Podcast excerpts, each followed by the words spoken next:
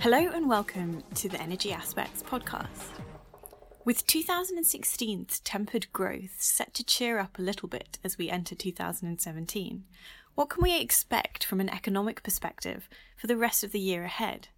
And what does this mean for oil demand? Analysts Michal Meidan, Rudo Rashid, and Sam Alderson chose the book Brave New World as the tribute title for their chapter. Referencing Huxley's work with the quote, and of course, stability isn't nearly as spectacular as instability. It's clear that the political landscape will continue to influence the economic picture. But why is this relevant for oil demand? Michal Meidan explains.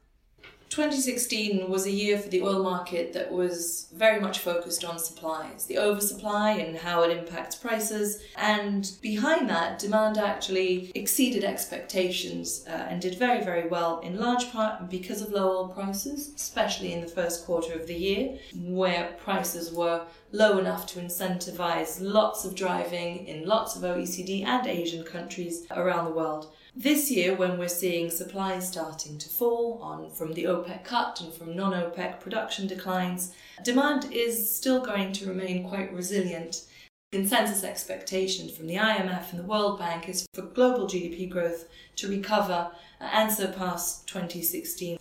That's in part economies exiting recession, the US, Brazil, Russia, uh, a number of economies just faring better and a shift from monetary policies that now seem to have run their course towards fiscal expansion, which basically translates into more roads, bridges, and highways being laid and built. But against this backdrop of increased economic activity globally, we are still of the view that global oil demand growth will grow at a more modest pace than last year. Last year, as we mentioned, low oil prices did their bit at the beginning of the year, and this year, higher oil prices will similarly have an impact towards the end of the year. Within this outlook, weather, of course, is, is a big factor, and the cold winter that we're seeing now in, in large parts of Europe and the Mediterranean and in North Asia could be supportive of global oil demand growth and lift it higher than the 1.3, 1.4 million barrels per day that we currently foresee. But beyond weather, there are substantial downside risks related to policy, global politics, and global economic management. So, despite a brighter picture, downside risks abound. One way this is playing out is in the shift towards higher spending to drive growth. Ridoy tells us more about why fiscal policy is the new in vogue economic style. We are seeing a broader shift towards fiscal policy as monetary policy breaches its limits in a lot of major global economies. Uh, in particular, the type of fiscal policy is a shift towards infrastructure investment to drive growth. And infrastructure investment should have a positive impact on commodities markets, in particular for distillate demand, as it rises on higher diesel use in construction, mining, and manufacturing activities. And we're seeing this across several economies, including the US, where Donald Trump has prioritized tax cuts and an infrastructure package for his first 100 days in office. We're also seeing it in the UK, where the Chancellor Philip Hammond gave an indication recently of looser fiscal rules this year. Also in Japan, we're seeing negative interest rates already, but now we're shifting towards fiscal policy in terms of a large package on infrastructure spending and other stimulative measures as well.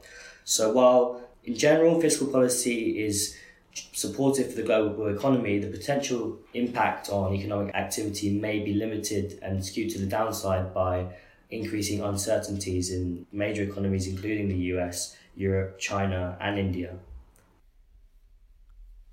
So it's a mixed picture, full of potential, but also full of huge uncertainty. Let's delve into a few of the examples we've been given, starting with the one that's been grabbing all the headlines recently the US.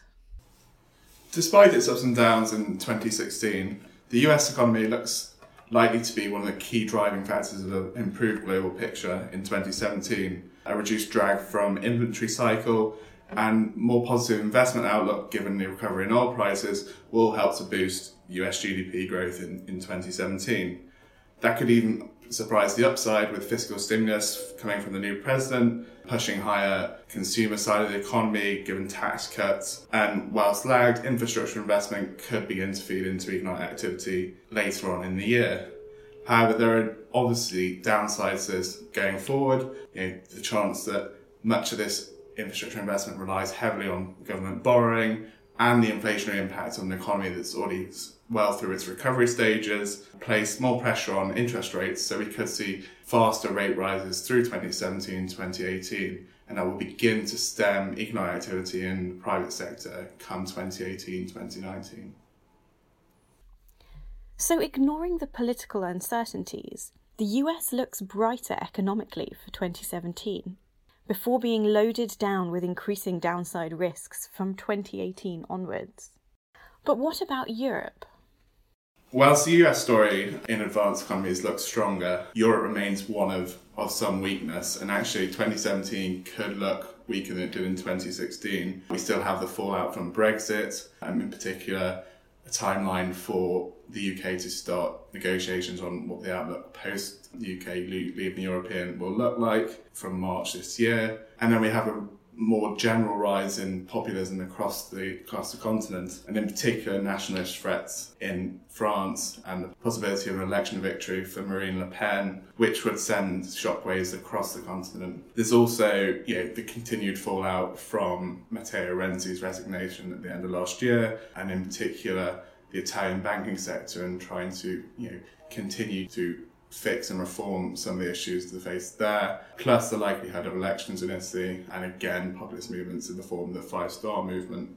We could also see Greece re-enter the fold in 2017 as part of the deal set two years ago now. Greece should be aiming for a 3.5% primary surplus in 2018. Obviously, that doesn't look all that achievable. Various tranches of the bailout need to be agreed next year. And so there will be this balance between debt relief, which is obviously going into a German election, going to be not politically all that appealing, but also at the IMS participation in any bailout program, they, they think a lower 1.5% target would be achievable, which places further pressure on Greek politics and more broadly European politics. Now we move a little further east of Suez, towards China and India, the demand growth stalwarts of 2016. Ridoy and Michal highlight what we can expect for oil demand here in the year ahead. India was the key centre for demand growth in 2016. That was despite the implementation of demonetization, which involved the removal of the 500 and 1000 rupee notes from circulation. Now, that will have an impact on oil demand growth this year. This is mainly because 80% of people in India are paid in cash and work in the, what's called the informal sector. So, since demonetization has caused massive queues at petrol stations and worker layoffs. And for that reason, we think that this will have an impact on, on oil demand growth in India this year, but mainly that will be felt through the first half of the year, whilst it, through the second half of 2017, there'll be a limited impact as the initial shock of demonetization peters out. Um, for that reason, across 2017, we've revised our Indian demand growth forecast down slightly from around 400,000 barrels a day to not much more than 300,000 barrels a day. But those levels are still massive, and India will remain as one of the major demand growth centres this year. China came in a strong second behind India in 2016 in terms of oil demand growth and will remain so uh, in 2017. But contrary to India, perhaps, where demonetization is in some quarters perceived as macroeconomic mismanagement, China in 2017 is going to be all about stability, all about very effective growth support um, through more infrastructure spending uh, and some more real estate uh, development. That said, the real estate sector in, in China received strong stimulus in 2016 uh, fueled by a huge amount of leverage and is now at, at levels that are unsustainable. They're unsustainable for the banking sector, but more importantly, um, housing prices in Beijing and Shanghai have risen by 25 30%. In some parts in southern China, a square meter in a property is equivalent to the annual income of a worker. So people can't afford houses, and that's becoming a political problem. So the government's going to have to try and cool down the property bubble, and that means cooling down a very big chunk of economic growth. Similarly, car sales, which have driven demand growth this year, we've seen over 20 million cars sold in China, which is roughly the vehicle, the car fleet of the UK in one year. That's going to be hard to replicate once again next year. Still, even with that slowdown, we're still expecting 300 over 300,000 barrels a day of demand growth in China. But the big story politically is going to be the political transition at the end of the year, which means that the government wants to keep things stable. It wants to avoid a repeat of early 2016 when markets got very nervous about the currency devaluation and about the stock market staging a near collapse. The government will want to stay clear of any kind of reform initiatives like that. Um, as it concentrates on political jockeying and on replacing five out of the seven top leaders in 2017.